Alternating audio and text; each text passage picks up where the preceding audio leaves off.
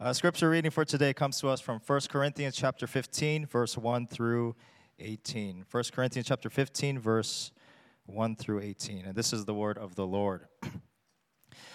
now I would remind you, brothers, of the gospel I preached to you, which you received and which you stand, and by which you are being saved.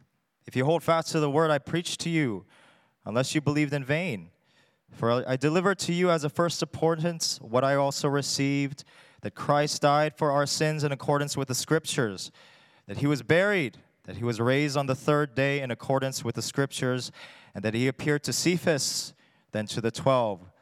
Then he appeared to more than 500 brothers at one time, most of whom are still alive, though some have fallen asleep. Then he appeared to James, then to all the apostles. Last of all, as to one untimely born, he appeared also to me. For I am the least of the apostles, unworthy to be called an apostle because I persecuted the church of God. But by the grace of God, I am what I am, and his grace toward me was not in vain. On the contrary, I worked harder than any of them, though it was not I, but the grace of God that is with me. Whether then it was I or they, so we preach, and so you believed. Now, if Christ is proclaimed as raised from the dead, how come some of you say that there is no resurrection of the dead? But if there is no resurrection of the dead, then not even Christ has been raised. And if Christ has not been raised, then our preaching is in vain and your faith is in vain. We are even found to be misrepresenting God because we testified about God that He raised Christ, whom He did not raise, if it is true that the dead are not raised. For if the dead are not raised, not even Christ has been raised. And if Christ has not been raised, your faith is futile, and you are still in your sins. Then also those who have fallen asleep in Christ have perished. The grass withers, the flower fades, but the word of our Lord stands forever. Amen.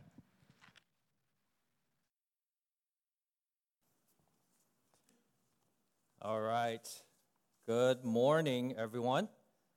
It's good to be back at 11 a.m. service. Uh, it's been like three months. Uh, for those of you guys who don't know me, uh, my name is Xiang, and I'm currently serving as the children's pastor in the other building. Uh, so I used to be here all, all the time, but now um, it's kind of on, on rare occasions, I suppose, I get to be here. But to have full band, I, I miss the full band.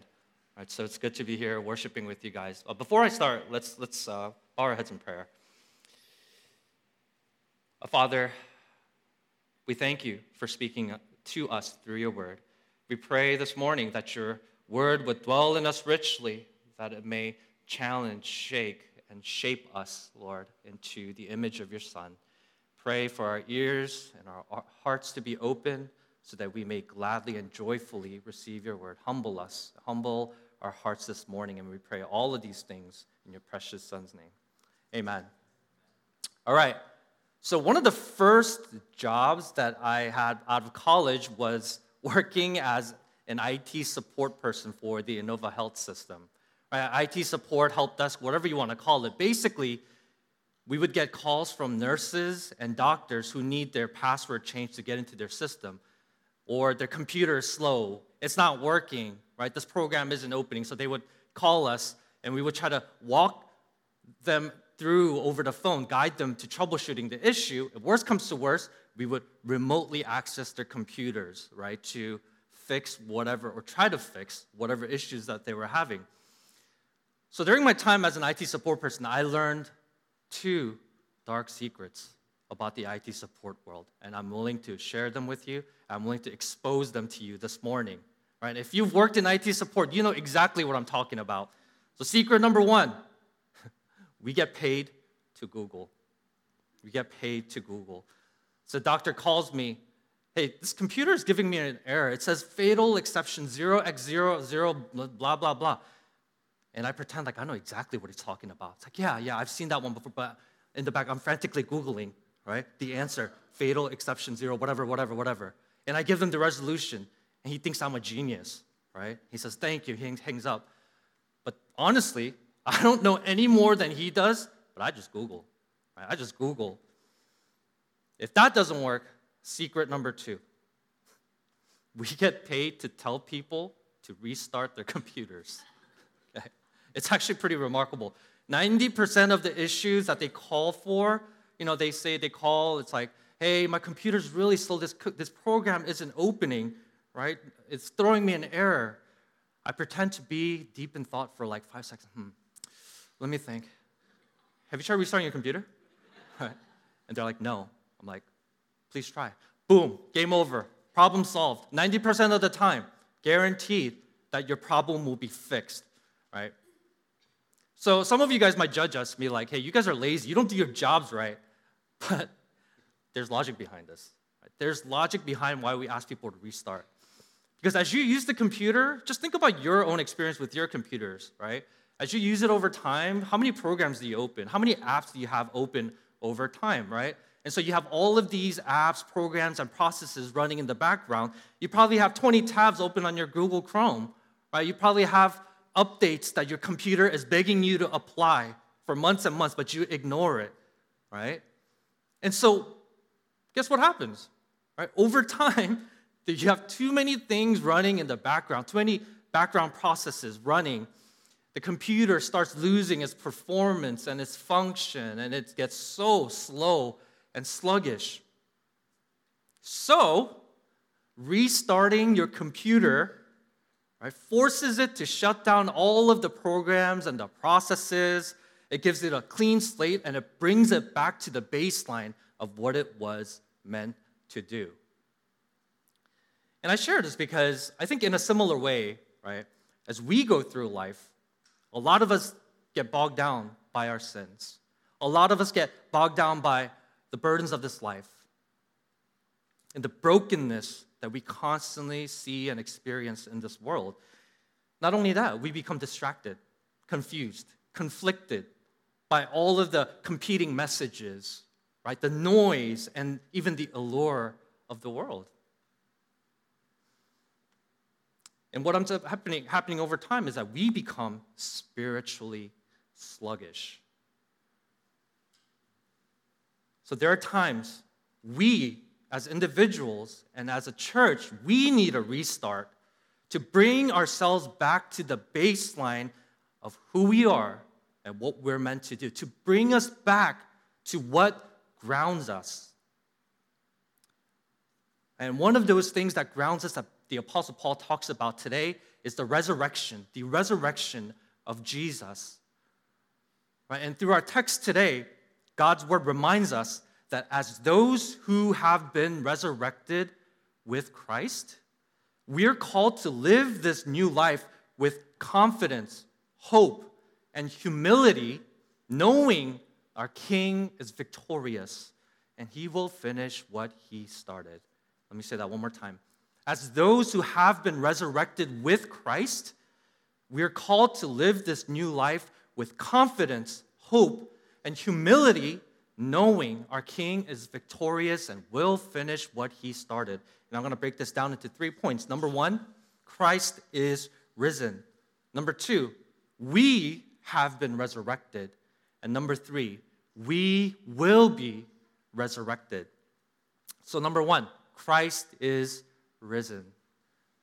So among many things that Paul, you know, addresses in his letter, you know, whether it's like divisions that's going on in the church or rules for marriage, what to do with food sacrificed to idols, or what to do with all of these spiritual gifts and how to use them, he spends a good portion of the last part of his letter actually addressing the confusion about what happens after death, right? The, the, the essential question of humanity, right? What happens when we die, especially as believers, because apparently some claimed in the church that there is no such thing as resurrection. When you die, that is it.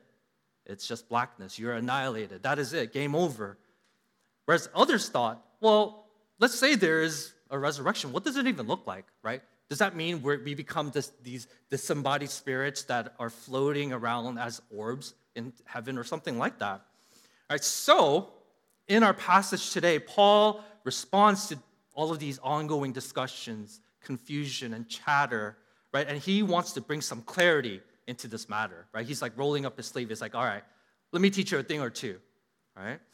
And to do this, what we see him do is he's bringing him, bringing them back to the the basics of the gospel, the fundamentals of the faith, right? He's essentially hitting their restart button to bring them back to what grounds them, right? It's kind of like what we just did with the Apostles' Creed. When we declare, you know, and, and, and proclaim this Apostles' Creed as a church, we're proclaiming and declaring with all church throughout all of the ages, including those who have gone before us, that this is what we believe as Christians. We declare with all everyone, every Christian, that this is what we hold to. This is what is precious to us as Christians.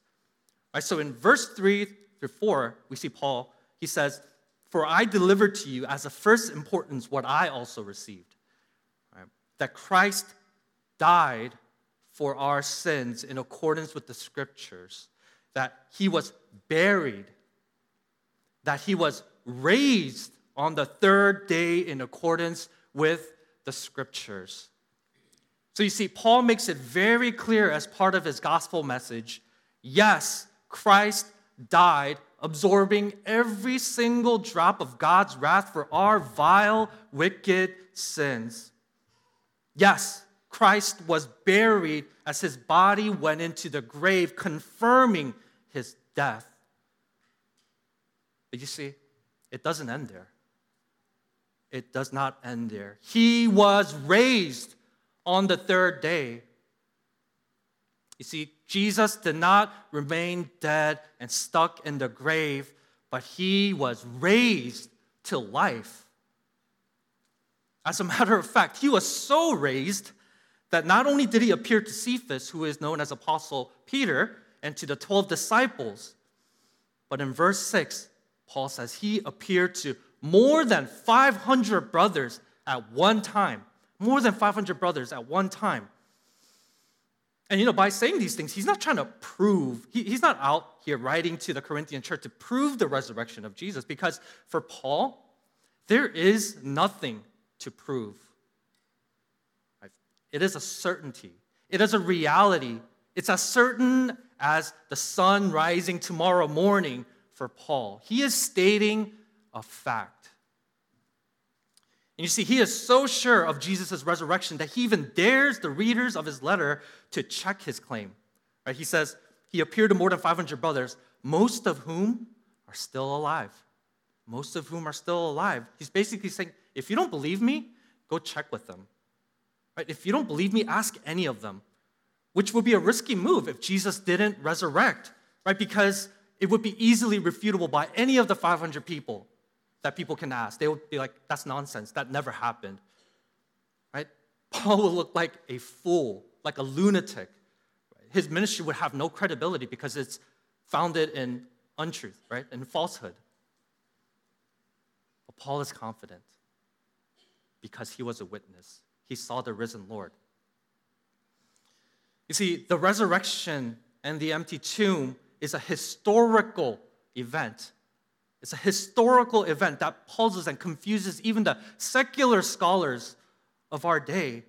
And they make terrible attempts time and time again to try to discredit and downplay the empty tomb and the resurrection of Jesus. But they have been unsuccessful because you are trying to prove what is true to be not true. You are trying to falsify what is true. Christ is risen. He is risen.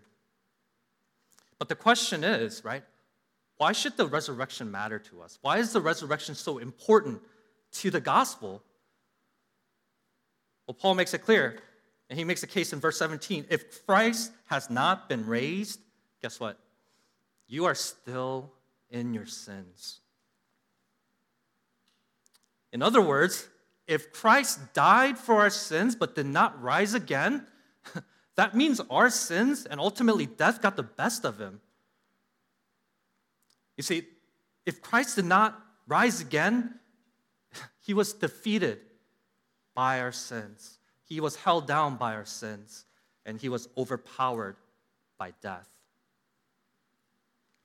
You see, without the resurrection, we can only dream of things like overcoming sin overcoming that there is no such thing without the resurrection. There is no new life. And Paul says our faith is futile, it is worthless without the resurrection. It is just wishful thinking. See, without the resurrection, we are still in our sins. We are still in debt. And we are, of all people, most to be pitied for our wishful thinking. But praise God, right? Praise God for the empty tomb. The resurrection of Jesus is the declaration that God's justice has been satisfied. He is pleased. It is done. It is the receipt of the debt that Jesus paid. It is the receipt. And it shows us that the work has been finished, it has been completed once and for all. There's nothing more to do, it is done through and through. And Jesus now is the resurrected King who has once and for all conquered, destroyed, smashed, and defeated sin and death. You see, in Christ, death and sin no longer have a hold over us. It is no longer our master. And we live because he lives. We live because he lives. So let me ask you this morning do you believe in the resurrection of Jesus? Is the, res- is the resurrection a central part of your gospel? And I hope, right? I hope we can all confidently say yes and amen. Amen? Because if Christ is our resurrected king, then he must. He must have our full allegiance in all parts of our lives, all aspects, all facets of our lives must be lived in submission to him. Your careers, your finances, your relationships, your endeavors, and even your dreams. These things must serve to glorify Him and Him alone, to reflect His generosity, to reflect His love, His passion, His excellence, His grace, and His mercy. So let me ask you Is Christ your King? Who or what rules over your life? Or let me ask it this way Who do you serve? Because you see, in Christ, we are no longer enslaved to our sinful, selfish desires, but we now have the ability to live for Him, to serve Him, to glorify Him. Because the resurrection of Christ not only has the power to defeat sin and death, but it also has the power to give new life. And this is the restart we need. This truth is the restart we need. The fact that He has the power to give new life. And this brings us to our second point. Number two, we have been resurrected. So in verses 8 through 9, Paul recounts his own experience with the Lord. You know, we see that Jesus didn't only appear to Paul, but as a result, Paul became one of the apostles. Right? Paul was one of the building blocks of the early church. And when Paul declares himself to be unworthy, I am the least of the apostles, he's not trying to be humble, right? He's not, he's not humble bragging, oh, you're bad, but I'm bad. You're a sinner, but I'm really a sinner, right? He's, he's, not, he's not humble bragging right? But he means it. He means it 100% because of his terrible past of persecuting the church. And it should make us wonder, right? How is it possible that someone who was ravaging and trying to destroy the early church in its infancy, who imprisoned, right, and even approved executions of Christians, is now himself imprisoned and willing to die for the very gospel message that he once despised. How is this possible? Right?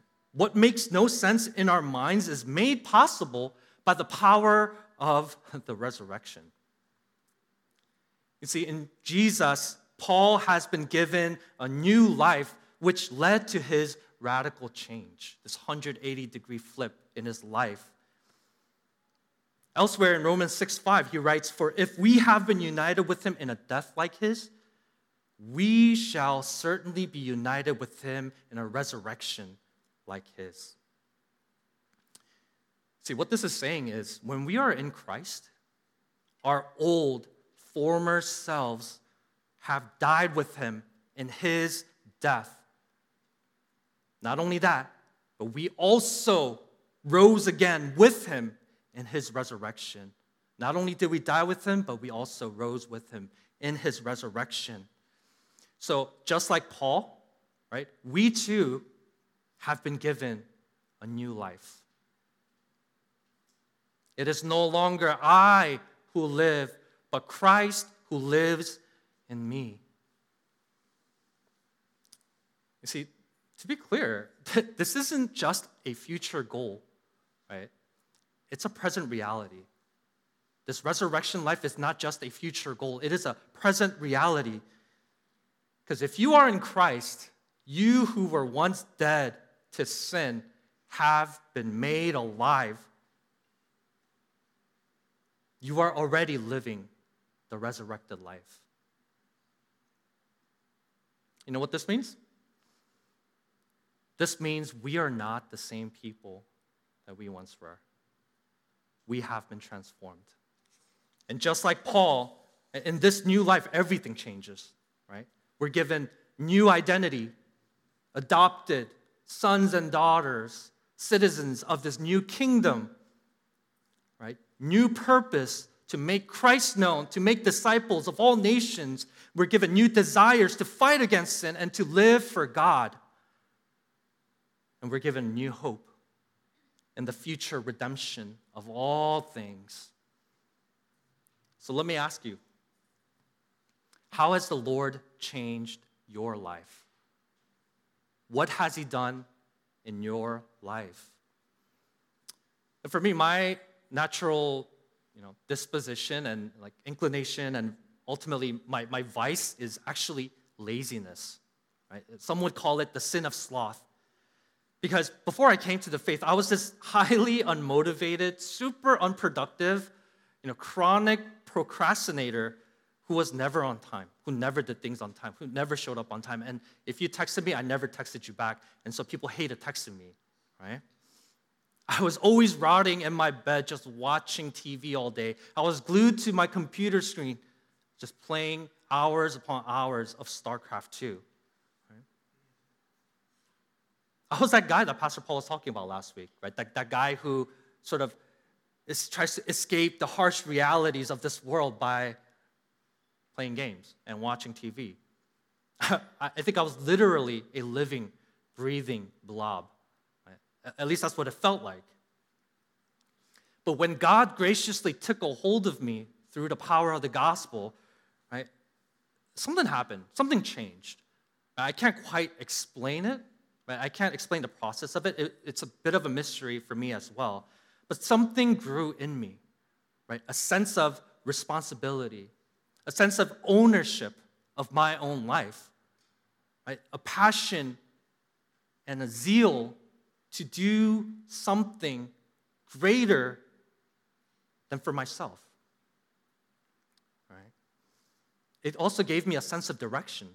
Not in the sense that you know I, I had my whole life figured out then and there, right? But it gave me this desire. I, I wanted to live for something greater than myself, greater than fulfilling my own selfish, comfortable desires. And, and, and, and it produced in me this internal motivation to get off my butt, to be involved in the lives of others, uh, to step out of my comfort zones, to serve people, right? A desire to labor for God's kingdom. And as Pastor Paul always says, a desire to do the small things in life well. Whatever I've been given in terms of responsibility, to do it well. And I'm not saying like I got life figured out. You know, I'm perfectly not lazy anymore because that's not true. I still struggle with it and I'm prone to fall back into my laziness. But one thing is for sure I am not the same person that I used to be. Right? And I hope some of my friends here can also testify to what God has done in my life. I'm not the same person that I used to be.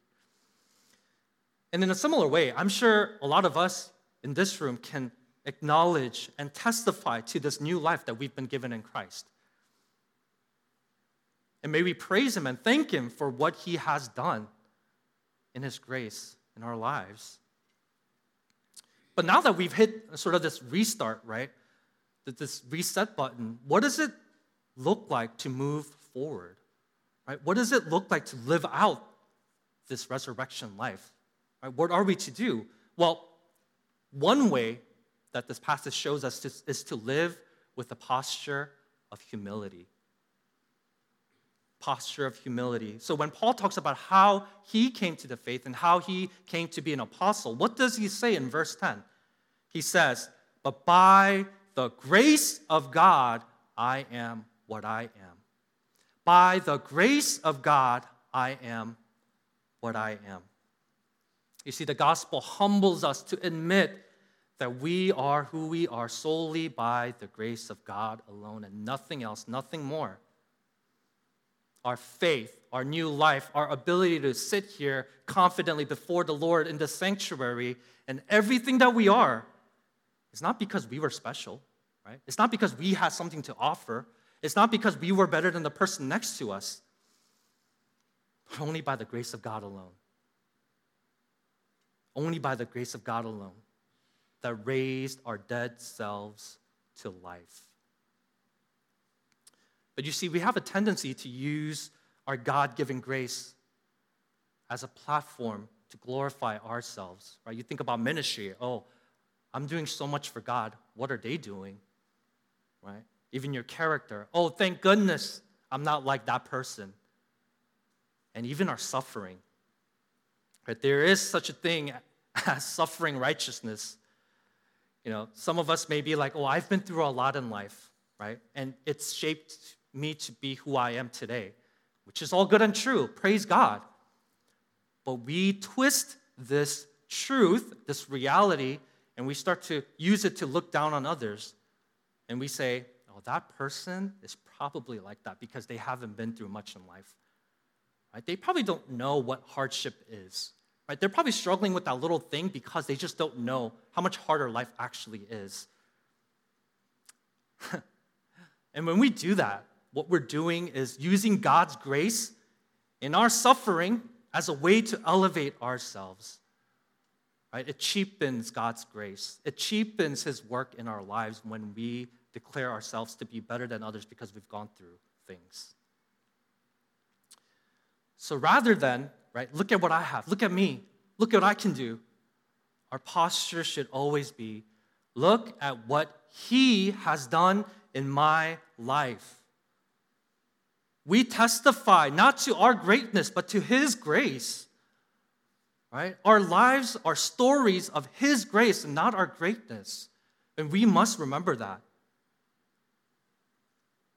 Another way to live out this resurrection life is to be bold and to be confident in the calling that you have received.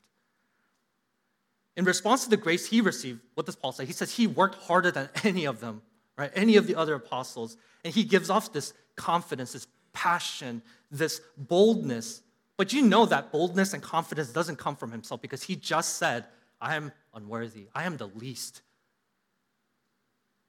But because he experienced what the risen Lord had done in his own life, because he has seen what God can do, he fully believes in the transformative work of the gospel. That's where he gets confidence from, right? That's where he gets his boldness from. Not from himself, but from God's resurrective power.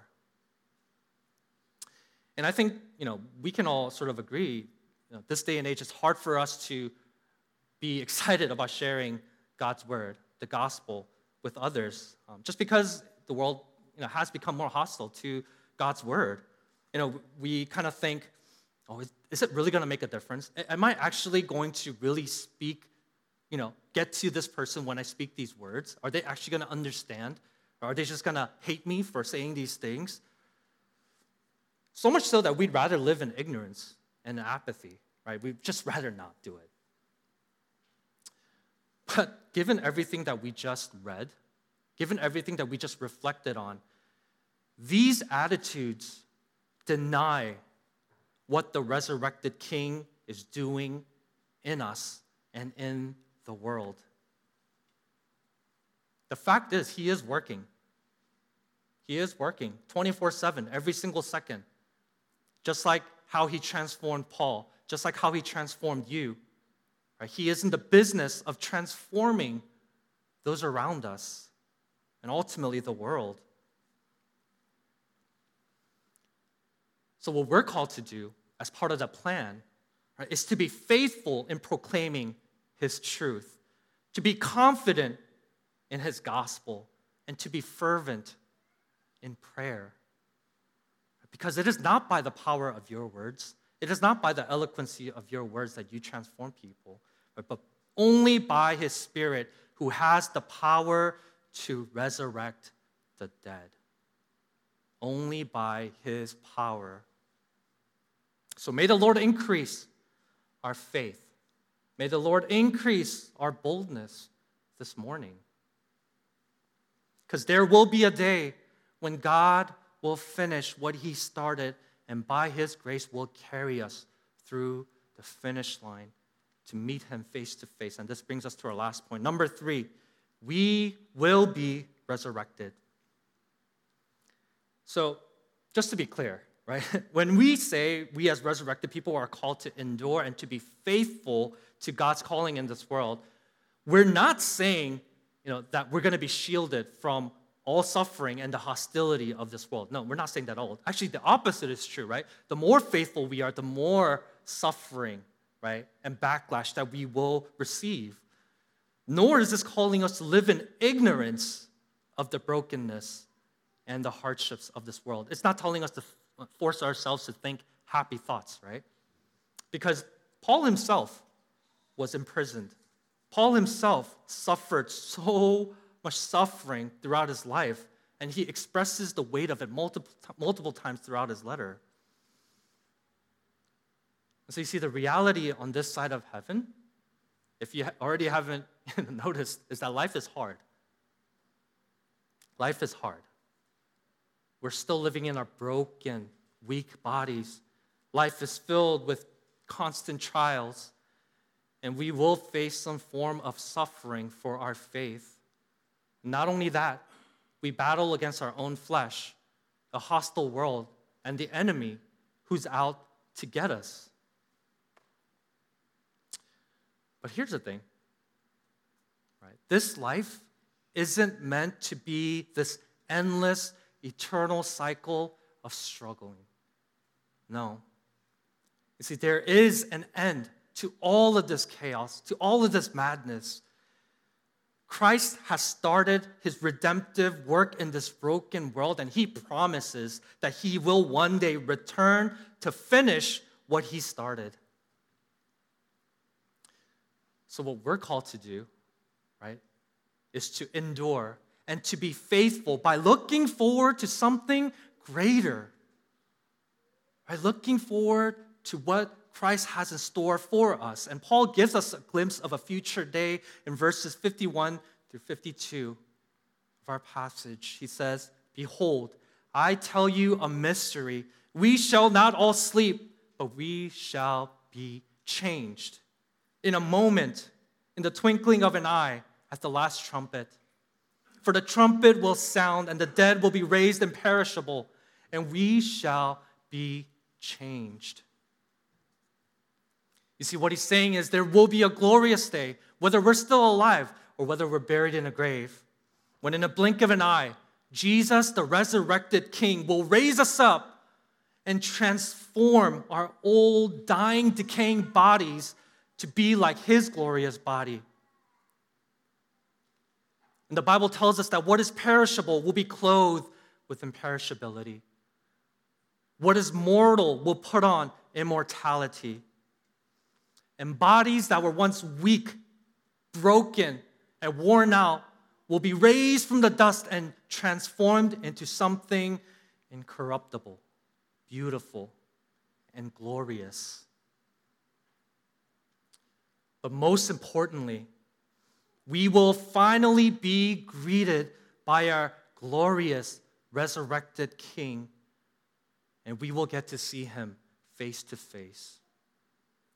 What was once dimly lit, what once we couldn't see clearly, will shine brightly, and we will see him as he is, and our faith will be made sight.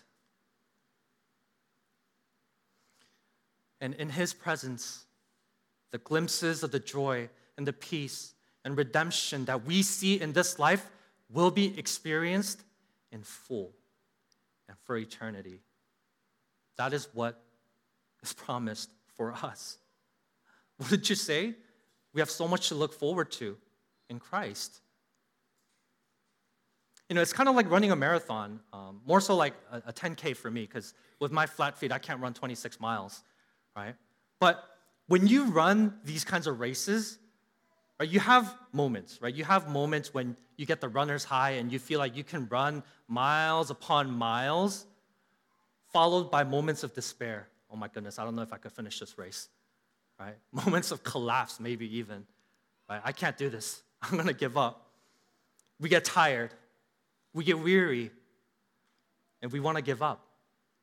That is until we see the finish line up ahead and we see our friends who have gone before us waiting for us to cross that finish line. Right? And somehow, when we see the finish line, we can muster up the strength, this last ounce of endurance and perseverance to cross it, to finish the race. So for us, right, knowing that Christ will return, knowing that Christ will redeem all things one day is like seeing the finish line. You see, we can endure, we can persevere as Christians and finish the race because by God's grace, we know what's on the other side. We know that Christ is waiting for us. We know that He will meet us we know that we will be with him. That is why we, of all people, right, can live with confidence and hope because we know. Because we know that Christ is risen. The outcome has been determined. He has already conquered sin and death. Our God is victorious. O death, where is your victory? O death, where is your sting? So, as God's people, what do we have to fear? What do we lack that we already do not have in Christ? What's the worst that can happen to us? And we know the answer. The worst thing that can happen to us is that we will be with our Lord and Savior, our resurrected King for eternity. I know these past two years have been a struggle, right? A lot of things have happened in this world, in our lives. Right? Many of us have grown weary, apathetic, and even apprehensive about our faith, God, and His ministry, myself included. Right? It hasn't been easy. But my prayer is that in light of this resurrection reality, that we can hit the restart button, that God will hit that restart button in our lives, that He would awaken us from our spiritual slumber to hunger once again for His glorious, transformative presence in our lives, that God would re energize and revitalize our sluggish hearts and give us fresh convictions to continue His work in our church, in our families, in our workplace, in our schools, wherever we are. Because here's the reality Christ is risen. And we have already been resurrected with him. And we will wholly be resurrected when he returns. But until then, Let's resolve to fight this good fight of faith, pursuing after what God calls good, right, true, and noble, proclaiming His good word wherever we are, and humbly serving those around us with all humility, knowing that God is actively at work in our lives and in the world. And when we get tired and weary and burdened, let's spur each other on reminding each other of the hope and the confidence that we have in our risen King who is with us and will return to take us home. But thanks be to God who gives us the victory through our Lord Jesus Christ. Let's pray. Father, we praise you for you are good. Even when we were dead in our sins, even when we had nothing to offer but rebellion and unrighteousness, still you sent your Son to die on the cross, taking our sin, guilt, and shame, and raised them up in three days, gloriously conquering sin and death, so that we can have this new life. So whenever we feel weak, apathetic, and discouraged, remind us that we have been united to Jesus in his resurrection having access to the riches of His grace, mercy, and strength. Help us to press on forward, to be bold and confident in the gospel, knowing that you are at work in this world and you will bring about the fullness of redemption soon and very soon upon your Son's return. We thank you for your word this morning and we pray all of this in your precious Son's name.